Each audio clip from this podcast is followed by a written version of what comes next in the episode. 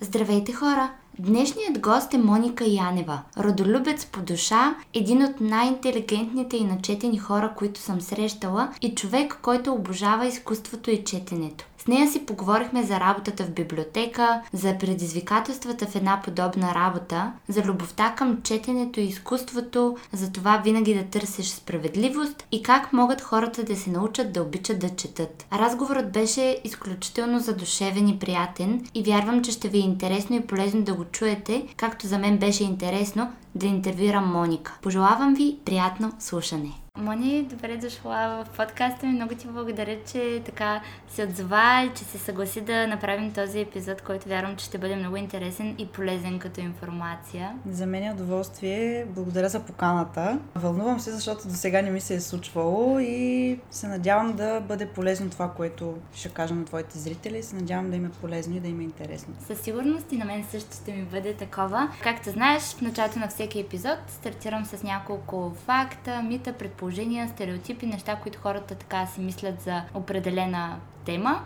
В случая да. това ще бъде работата в библиотека, като първи е, че така в библиотеката работят главно лелки, направо да си го кажем. Да, чувала съм го, дори няма да излъжа, ако кажа, че в началото, когато нямах досек с тази сфера. И аз си мислех, че е доста застаряващ персонала там, но в последно време не е точно така. Обеждавам се, че има доста млади хора, особено в IT сферата, в отделите на автоматизация и не само. Все повече и повече доброволци имаме mm-hmm. при нас, които са и ученици, и студенти. Важно е м- някакси обаче да, да проявяват наистина интереса, не това да е поредната стъпка към заверката в университета, да речем, или някаква да. изпълнена задачка в училище. Някакси това е вече наистина мит, мога да, да го кажа, не е толкова факт. Mm-hmm. Вече се е размило с времето. Да. Аз това нещо, между другото, го забелязах и когато карах стаж преди около, може би, 3 години и малко в а, общината в Русе. И имаше доста млади хора, нали не мога да кажа, че всички бяха, но имаше все пак такива. Защо според теб всъщност преди имало повече възрастни хора, сега вече и млади се насочват към това да работят за някаква държавна институция, общинска? Защото според мен в а, държавните институции, а и не само, дори в частния сектор, виждам, че все повече и повече хората осъзнават, че има нужда от млади попълнения, защото младите хора са пълни с нови идеи, имат иновативно мислене и определено изключително много може да дръпне напред институцията или отдела или фирмата или mm-hmm. каквото и да било, от която част е въпросния млад човек или млад екип, още по-добре. Според мен точно едно такова явление се наблюдава. Има, да. нужда, има нужда от а, млади хора и от а, ново мислене. Да, така е. Различно. Но това е от страна на институциите, организациите, от страна на младите. Защо според теб те пък проявяват интерес? Нали? Аз имам обяснение за себе си, че точно заради това, че има хора, които така виждат, че има нужда от промяна и са готови да, да дадат от себе си, за да се опитат да помогнат, макар че все още не сме чак толкова много, които са готови да рискуват това да работят в държавна институция, защото, нали, да, работата там е сравнително стабилна, имаш си празничните дни, събота и неделя си почиваш винаги, имаш някаква увереност, но в същото време развитието сякаш е доста по-трудно в едно подобно място. Определено, да, реализацията е по-трудна и тук се намесва един много важен фактор за мен да, да обичаш това, което правиш. Не знам, може би това се дължи на политиката, държавната политика. Направила е много сложна задача реализирането на младите хора и израстването им, което е един тъжен факт за България. Определено в държавни институции е много трудно иерархически да дръпнеш нагоре, mm-hmm. да се развиеш. Абсолютно си права за това нещо. Определено е важно да има, да има желание за, как да кажа, за развитие не само от страна на младите хора, но и от страна на техните ръководители. Такова нещо не се среща навсякъде и може би самия факт, че вече има повече млади кадри в държавните институции е някакъв добър знак един вид, нали, нямам толкова преки наблюдения към повечето държавни институции, но mm-hmm. това може би означава, че има някаква благосклонност, някакво развитие от а, страна на ръководствата и се позволява едно такова израстване, макар че не би трябвало да е позволение, а право. Да. Не, трябва, не трябва да е шанс или да. надежда за развитие, по-скоро трябва да е наше право, защото сме mm-hmm. на, на прага на живота си. Смятам, че държавата ни дължи това. Да, абсолютно е така и се надявам, както виждаме, нали, позитивната посока, към която се върви, за да се назначават млади, така да може и те всъщност да се развиват наистина в една подобна институция. Много се надявам и аз за това. Следващото предположение е, че можеш да четеш свободно всички книги, с които разполагаш в библиотеката. Те са безброй.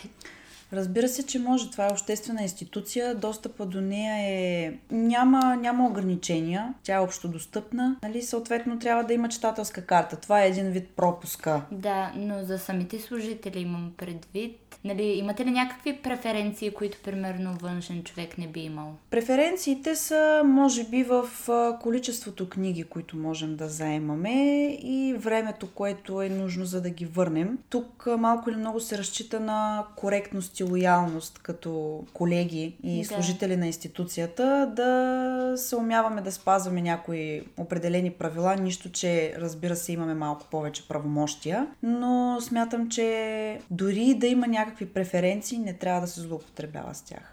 Да, абсолютно е така. Като каза злоупотреба, нали, вие работите там и малко или много се очаква, че ще бъдете лоялни, но как Една такава институция всъщност се доверява на абсолютно всички външни хора, които все пак не са малко, нали, които четат. Как се случва това доверие? Има ли всъщност кражби? Има, има. Искам да ти кажа, че някакси аз това съм забелязала, макар че пак намесвам леко държавния елемент, но не можем да се откъснем от него. Той е неделима част. Българина е много свирепял в последно време и издребнял за много елементарни неща. Случва се да откраднат книги, да, просто не ги връщат. Mm-hmm. Вземат някакви книги и то си минава време. Няма как нали, да се разбере. Те са, те са хиляди, стотици хиляди са екземплярите в библиотеката. Няма как да се проследи в пътя на всеки един артикул с който разполагаме, и изписания дори, не са само а, книги. Някак си, да, има го този елемент на доверие, че когато вземеш нещо, добросъвестно ще го върнеш в определен срок, макар че аз като човек, който, като юрист човек, справедливостта ми е заложена в кръвта, да. смея така да го кажа, защото а, смятам, че трябва да има доста по-сериозни рестрикции и ограничения, а в момента такива няма. Възникна ми още един въпрос, преди да продължим с предположенията,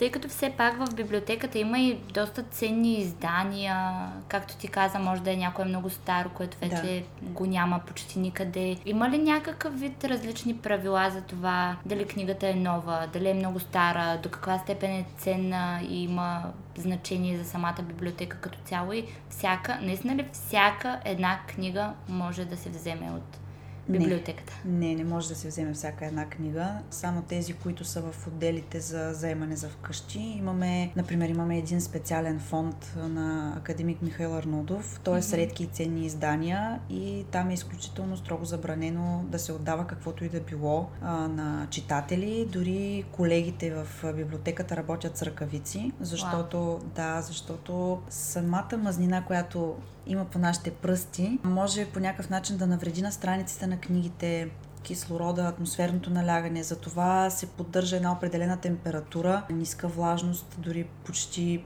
никаква в това mm-hmm. помещение. То е като в а, маза, която е доста добре оборудвана за целта. И тези книги, наистина, те са, те са цяло съкровище, защото това е личния фонд, личната библиотека на Михаил Арнудов, който е добре познат на русенци и не само, надявам се. Там има книги, които са негови лични книги, притежания с автографи на много, много големи имена в българската литература. Елин Пелин, Йордан Йовков, И още много, много други, да, което, е, което си е цяло богатство. Много се гордеем с този фонд и даже сега през 2020 година ще направим така наречените Арнолдови четения на определена тематика, нещо като нашата международна научна конференция, на която mm-hmm. правим, нали, който има желание, представя доклада си на съответната тема, която обявяваме и на тези Арнолдови четения ще е нещо такова, само че за по-младите ни читатели.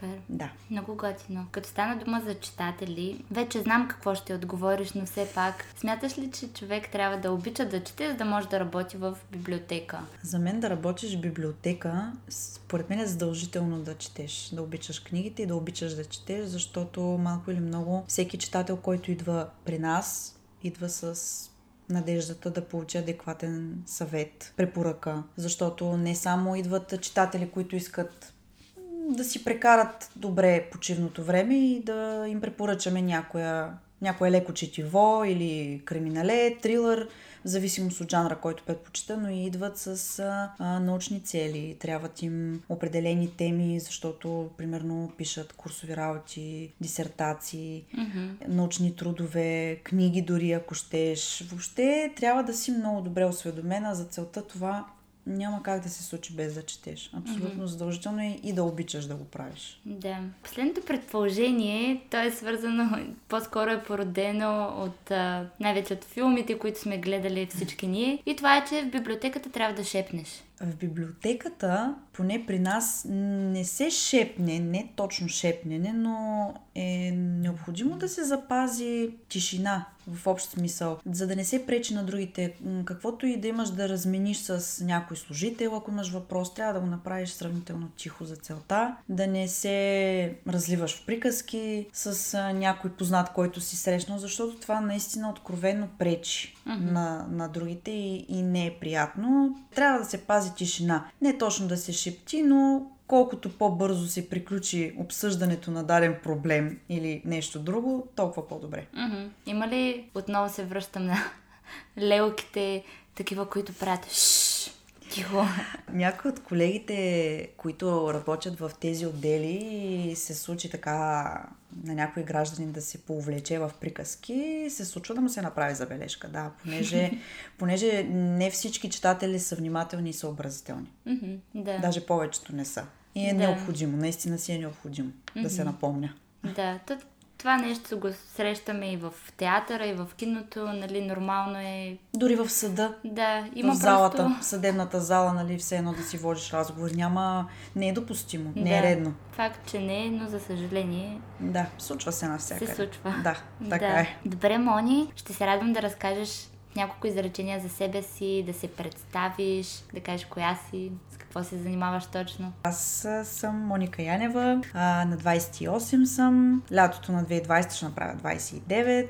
Живея в Русе, родена съм в Русе, цял живот съм живяла тук. Не съм живяла никъде другаде, честно казано. Бих опитала, но към настоящия момент мисля да си остана тук. Харесвам града си, харесвам историята му и се надявам да отбележи някакъв напредък да не дърпаме назад. А, завършила съм първото си образование в Русинския университет, в юридическия факултет право. Сега завършвам една втора магистратура. Тя е свързана с библиотечната ми работа. В общи линии е това като цяло по-голямата част от съзнателния си живот така се случи, че съм го прекарала в четене на книги. Може би някакси това затвърди отношението ми, любовта ми към книгите. Все пак, може би чета активно от 13-14 годишна. Зодия Лъв съм, казват, че са общителни, емоционални, което до този момент напълно си отговарям на зодията. Смятам, че за да работиш пък и като, било като юрист, било, било в някаква държавна институция, смятам, че е абсолютно задължително да си общителен и да можеш да комуникираш с хората. Да. Защото това е една от най-трудните задачи. Много е трудно да работиш с хора, защото mm-hmm. особено в наше време, в момента, в наши дни толкова е напрегнато ежедневието, всички са толкова изнервени, нетърпеливи, умислени, огрижени. Просто още по-трудно става да, да общуваме помежду си по начина, по който на мен лично би ми се искало. По-спокойно, усмихнато, mm-hmm. позитивно. Позитивно. Да. Това, това много ни липсва, но искрено се надявам младото поколение да промени това. Наистина се надявам. Абсолютно. Накратко за мен е това. С хора като теб със сигурност вървим в правилната посока. И като а, теб също. Благодаря ти. Аз точно това щях да те питам, което и ти така накратко сподели. Защо отправо реши да се прехвърляш към библиотекарството и то в малък град като Русе. Случайност ли беше тази възможност, която ти се отдаде или по някакъв начин ти реши да я намериш? Някак си аз, аз не съм оставила правото. Е, живея с мисълта, че в някакъв момент нататък със сигурност ще се обърна пак към него. Любовта ми към книгите, както го казах преди малко, е от много-много години и да завърша право беше някакси продиктувано от чувството ми за справедливост и разума, докато сегашната ми работа е продиктувана от сърцето ми. Разбираш ли? Някакси не съм човек, който е прекалено импулсивен и да прави необмислени неща. На подсъзнателно ниво винаги, винаги съм искала да, да работя с а, книги. Те са били на първо място и правото на второ, но никога смисъл да го загърбя и да го оставя, mm-hmm. защото на мен ми е много дълбоко вкоренено това. Поради толкова много малки ежедневни причини. Случвало ми се, знаеш, битовизмите, в които mm-hmm. сме набутани всеки, всеки божи ден, нещата, които, с които ни се налага да се срещаме, да търпим. До някаква степен много ме е мотивирало да променя, поне в малката среда, в която живея аз, защото да, знам една птичка пролет не прави и един човек няма как да промени нещата глобално. Макар, че не е точно така, но въпреки това е доста трудно и трябва определено да има самишленици за целта и винаги всичко, което съм правила е било продиктувано от това аз и хората около мен да се чувстваме добре, да живеем нормално и спокойно и може би това беше причината да завърша и право. Изобщо не съжалявам, защото това ми откри изключително много. Знам, знам какво да направя в много ситуации, да защитавам правата на моите права, тези на близките ми, макар че като правист е много трудно да се реализираш mm-hmm. в а, България, тъй като пазара се пренасити с економисти, mm-hmm. пренасити се с юристи. Може би кадрите, за които България е най-зажадняла са лекарите. Пак те изтичат от, от нашата държава, за съжаление. При нас лошото е, че количеството е за сметка на качеството. Поради тази причина реших да последвам сърцето си и да направя това, което обичам на първо време, а след време да видим какво ще се случи. След време, кой знае, може да комбинираш двете неща и така да намериш... Има и такъв вариант, наистина. Елемента. Да. По най-силния начин. Златната среда. Да. да, така е. Аз, понеже съм тотално незапозната с това какво е да работиш в библиотека и какви могат да бъдат ролите вътре в нея. Дали можеш накратко да ми разкажеш какво всъщност може да правиш в една библиотека като служител? Какви отдели има? В библиотеката има няколко отдела. Краезнание, заемна, детски отдел, чуждоязикова, комплектуване и периодика, отдел изкуство. Всеки един си е със своя собствена специфика и колкото и да не им се вярва на, на хората, аз съм чувала, вие не работите там. Там постоянно само по цял ден четете книги. Дори на мен ми е минавало през ума преди години, когато изобщо не съм предполагала, че ще работя на такова място. Минавало ми е през ума, макар че винаги съм имала едно уважение към хората, които работят с книги. Без значение, примерно дали е книжарница или читалище mm-hmm. или библиотека. Винаги съм имала респект към тези хора и всъщност се оказва, че има защо. Защото има страшно много работа във всеки един отдел. Много работа, обработване на книги, обработване на списания, отчети отчети, отчисления, постъпления на нови и нови книги от Националната библиотека в София, било от покупка от наша страна, било от дарения. Има хора, нали, които даряват някои доста редки и ценни екземпляри. Наскоро се случи даже на няколко пъти. Работата е много, много различна в, в много направления. Да, трябва да можеш да работиш на компютър. Това е задължително, защото вече живеем все пак 21 век и според мен това доста би улеснило работата ни. Mm-hmm. Задължително условие. Работим с една специализирана система, всичко минава през нея. Според мен дори тези редки и ценни книги в фонда на Арнудов, за който споменах по-рано, те също трябва да присъстват в базата данни, защото ежегодните проверки от София, които се правят както и на всяка друга институция, нали, в края на годината, е повод за доста напрежение от гледна точка на това всичко да е изрядно, да е точно važno за да може накрая да... Това е нашето доказателство, че през годината сме си свършили работата адекватно. Има страшно много работа. Определено и е различна. В отдел изкуство, между другото, там ми е любимо, защото има толкова много... Трябва да познаваш композитори, музиканти, художници, танцори, защото когато нещо ти е необходимо в тази сфера и когато потърсиш даденото четиво, трябва ето още веднъж се доказва това, че трябва да, да си чел, mm-hmm. да четеш, да можеш да, да помогнеш адекватно на този човек, да си му полезен в крайна yeah. сметка и, и той да е доволен и да каже в библиотеката ми свършиха работата. Mm-hmm. Тия хора там си вършат работата, а не оф, те тия хора не знаят за какво се намират там. Това е това е голям проблем и не само в библиотеките. Да, то не е само в библиотеките, то да. е навсякъде, така когато е. става дума за клиенти, човек, който общува с Точно. него. Точно така. Предполагам, че има и минуси да работиш на това в библиотека. Ти вече сблъсквала ли си се с тях? Всеки, който обича работата си, няма как да вижда негативи в нея, по-скоро предизвикателства. И като човек, който си обича работата, виждам по-скоро много предизвикателства в нея. Библиотеката като общодостъпна организация, институция, има неограничен достъп за всички хора, които някои от тях са, могат да бъдат доста опасни опасни. Не само за себе си, но и за колегите. Това е едно малко така по-сериозно нещо, с което се сблъскваме всеки ден. М, точно това, което коментирахме всъщност и по да. рано в началото на разговора за това, че да. когато е общо достъпно, има хора, които се възползват по Точно така, начин. да, абсолютно. Или просто използват а, библиотеките за подслон все пак, нали, поради факта, че държавата ни не е в много добро положение. Има и много бездомни хора, които имат изключително труден живот и за тях библиотеките са нещо като убежище, макар че някои от тях го използват и за четене. Убежище на тялото и духа, може а. би. Нещо е такова се получава. Винаги ми е било тъжно, когато виждам такива хора, защото не мога да кажа, че те са опасни, но просто виждаш как хора, които са изгубили една голяма част от себе си, са склонни да четат, докато виждам тинейджери, млади хора, някои от тях, нали, за тях е по-важно да излязат да пият кафе, да се разхождат, да ходят по заведения с приятели напред-назад не, и се обръщат към книгите само когато има някаква важна задача, която трябва да се свърши в училище или в университет, няма значение къде, което за мен не би трябвало да е така, но тук вече всичко идва от средата, в която растат. Mm-hmm.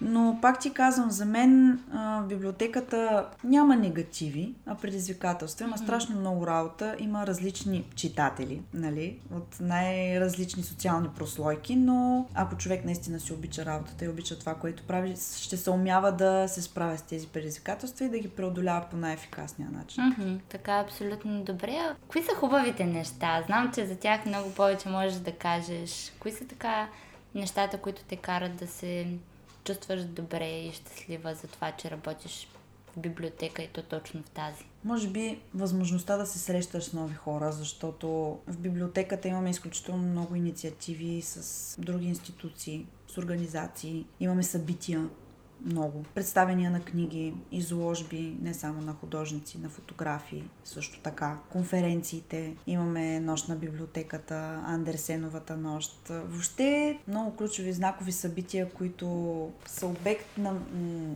публичен интерес, на много голямо обществено внимание, когато се случват. По този начин могат да се докосна до един различен свят, една различна обстановка. Ето, например, наскоро ни гостуваха в библиотеката Камен Донев. След това Владимир Зарев. Смятам, че за широката публика тези две имена са познати. Да не говорим, че Камен Донев е русенец, а в града си не е идвало толкова много време, но прият нашата покана да дойде. То беше да. нещо, среща разговори, се получи толкова задушевно и приятно. Русенци бяха толкова щастливи тези, които присъствахме там, че не мога да ти опиша. Беше изключително, изключително приятна среща и точно и за такива моменти си обичам работата. Разбираш ли? Защото имах удоволствието да му стисна ръката, да му кажа, че сме изключително щастливи и благодарни да е наш гост. И той определено каза, че ще се замисли да дойде да изнесе спектакъл в Русе в а, някакъв определен момент скоро, защото не го е правил. Така малко засрамено го каза, но явно има причини за това.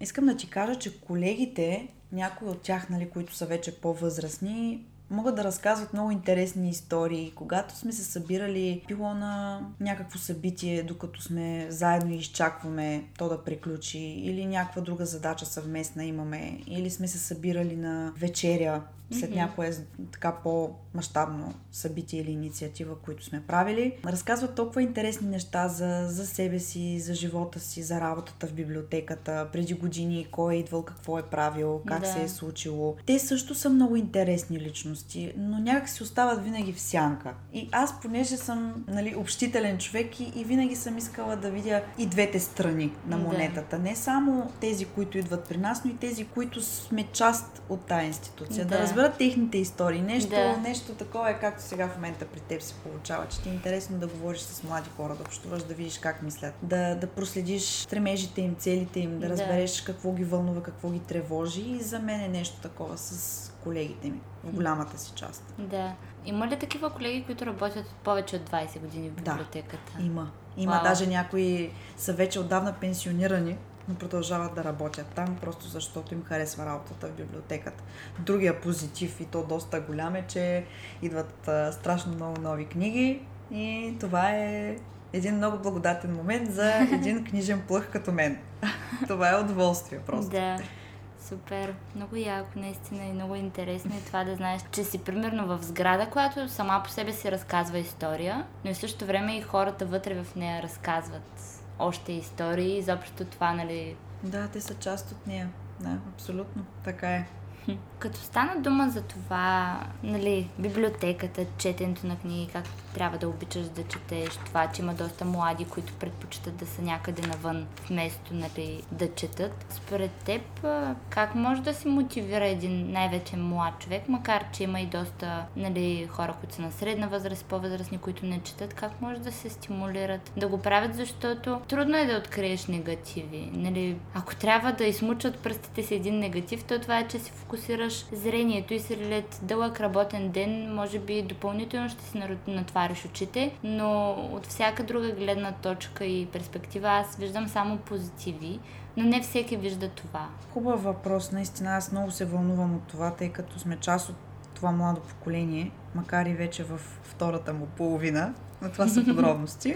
Според мен любовта към книгите се заражда в семейството. Това е най-важната среда, в която може да научиш един млад човек да обича книгите и да има нужда да ги чете, а не да ги чете по задължение. Трябва да е израснал в дом, където се чете. На първо място, най-важно място е. Това е, това е просто основата, от която започва да се гради един млад човешки живот. И ако книгите са средство, една мебел, която е сбутана на два рафта в къщата и събира прах, този млад човек няма да има мотивацията и желанието да чете той ще има други стремежи и други интереси. Докато при мен в семейството ми се чете от много поколения, още от прадядо ми. Баба ми е печелила награда за прочитане на абсолютно всички книги от библиотеката на нейната работа, където е работила. Се, wow. Даже е имало статия за нея във вестника на времето. Тя е работила в далеко съобщенията 45 години, мисля, ако не се лъжа. Надявам се да не греша. Майка ми също е, обожава да чете, макар че след като съм се родила не е имала много възможност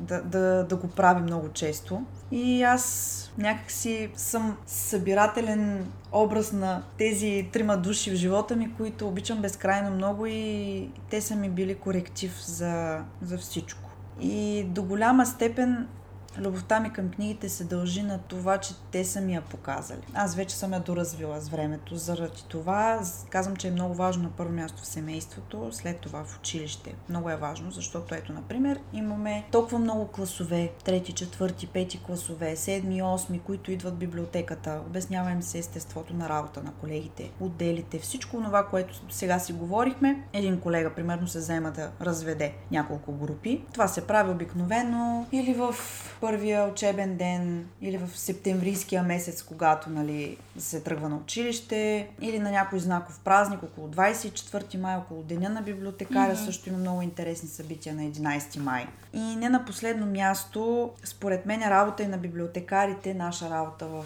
библиотеката да можем да стимулираме четенето на гражданите с добра реклама, добър пиар, връзки с обществеността, нали, това за мен е изключително важен елемент, защото благодарение на рекламата, това е един вид, достигаш до още по-голяма публичност, още mm-hmm. по-широк кръг от хора, което е важно, защото културата остава много назад с бута на въгъла в България. Не се отделят и много пари за култура и е много трудно да добиеш популярност и да можеш да разпространяваш информация за интересните неща, които се случват в институциите. Трудно е. Mm-hmm. Трудно е, но според мен това са трите точки, които са най- най-важни и съществени да се стимулира четенето. Да. Аз тук ще те допълня, защото при мен е така интересен феномен, че майка ми е книжар по професия и по душа. Както се е научила да чете, тя чете. Точно така, да. Честно казано, въпреки, че съм виждала това нещо и тя ми е била пример, нали, един вид всяка вечер, всеки ден, във всяка една свободна минута да чете, аз не исках да чета. Аз мразех да чета. Не знам дали е било някакъв бунтарски период, в който съм искала просто да правя обратното на нея или какво точно, но наистина аз до 12 клас четях по задължение, не защото исках и то само в много крайен случай. Айде не е било 12 клас, защото трябваше от по-рано да се подготвяме всъщност с различни произведения за матурата, така че малко от преди това, но при мен доста на по-късен етап в живота ми дойде любовта към четенето. Мисля, че първия път се случи, когато най-добрата ми приятелка Почин започна да се готви за надфис и там трябва да четеш, да знаеш изключително много, нали, такива култови произведения, да чел Шекспир и така нататък. И... Те имат феноменална памет там. Толкова да. много неща трябва да помнят, че искрено им се възхищавам. Да, и тогава, тъй като така нашето приятелство е доста интересно и винаги сме се състезавали по някакъв начин, нали, да... Не знам, беше интересно, това е друга тема, но а, тогава, нали, започнах е така, по свое собствено желание да чета. След това, благодарение на средата ми, в която попаднах, около мотивирани, амбицирани млади хора, които искат да правят нещо смислено, да се развиват. И това, което те правеха в комбинация с всичко останало, което полагат като труд, за да постигнат един стабилен живот, да се намерят хубава работа и така нататък, е, че те четяха. Говореха за интересни книги, на интересни теми. Харесваше ми начина по който разсъждават и знаех, че едната страна, заради която те нали, разсъждават по този начин е, защото са чели. И тогава започнах аз да чета и всъщност осъзнах осъзнах, нали, това, което бях споделила, може би в последния подкаст епизод на 2019 година за уроците, които съм научила, е, че трябва да четеш, но не е задължително да започваш от някакви бестселери и класики, а да откриеш книгата, която на теб ще ти допадне, темата, Абсолютно. която на теб ще ти хареса.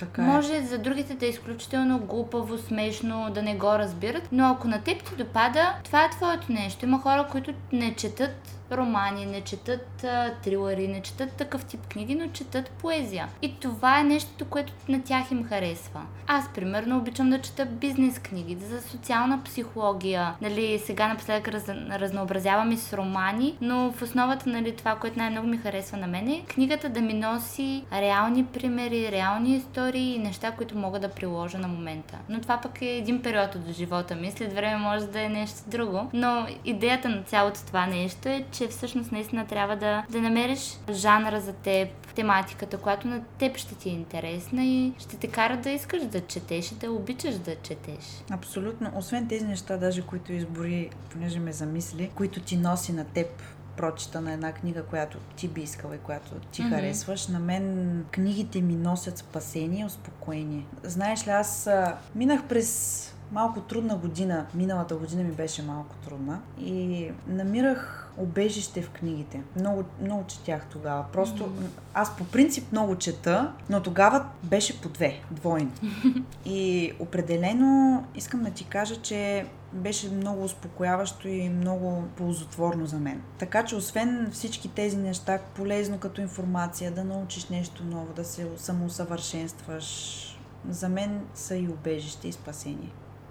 Абсолютно е така. Да. да. Да се върнем на библиотеката, тъй като ми е интересно наистина искрено да науча за работата там и както ти сподели има няколко отдела.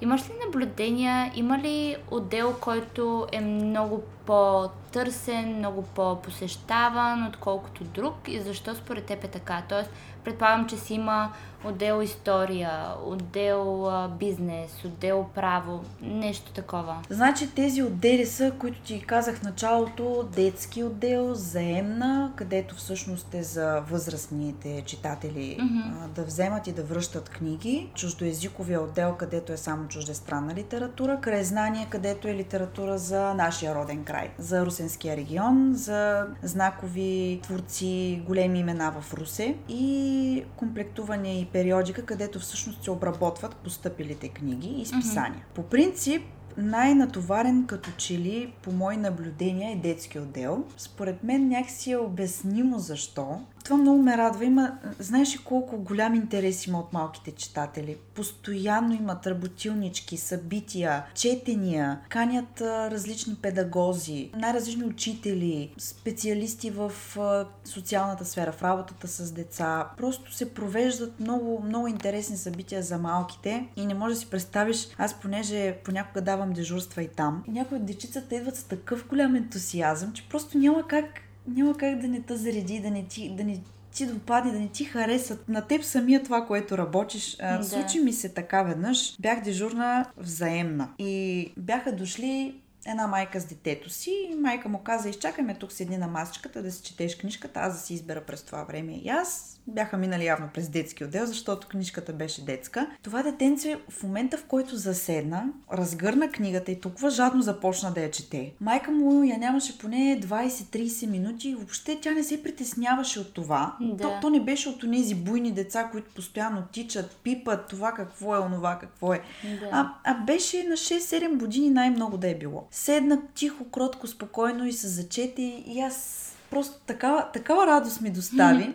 Защото все пак те са бъдещето. Да. Това е най-натовареният отдел. Детски отдел и това ме радва много. Винаги, винаги може да е повече и с другите отдели. Не мога да преценя някой, който да е най-малко натоварен или да има най-малко работа. Всички други някакси са поравно. Ако mm-hmm. трябва да сравняваме, нали, обаче по статистика, детски отдел ни е най-натоварен, най-динамично се случват нещата там. Колегите са доста заети, защото има и доста а, събития в а, събота дори. Ние в събота също работим, но в събота също има страшно много събития с много групи деца. Това е, може да е нали, а, родителите и учители, всякакви други хора, които се занимават с деца, имат деца вкъщи да. и са прекарвали време сред повече дечица, могат да се досетят колко е изтощително това, особено mm-hmm. когато са прекалено превъзбудени. Обикновено те такива идват в а, детски отдел, но това е един от най-натварените ни отдели mm-hmm. и аз съм много щастлива от този факт, защото да, все всъщност пак... е много хубаво, че точно това Те е са нашето бъдеще, да. да. Това, е, това е важно, че обичат да четат.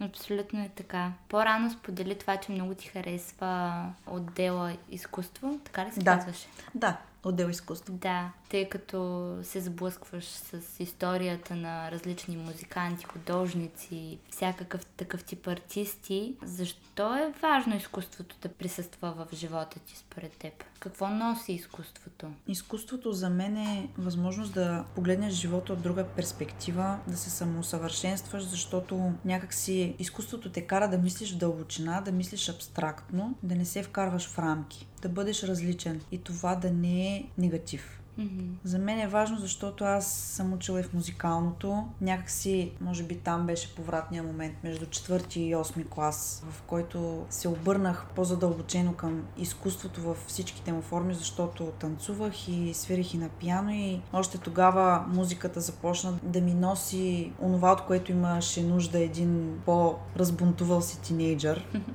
Не съм била от най-буйните, но и аз имах своите моменти всеки си ги е имал. Абсолютно.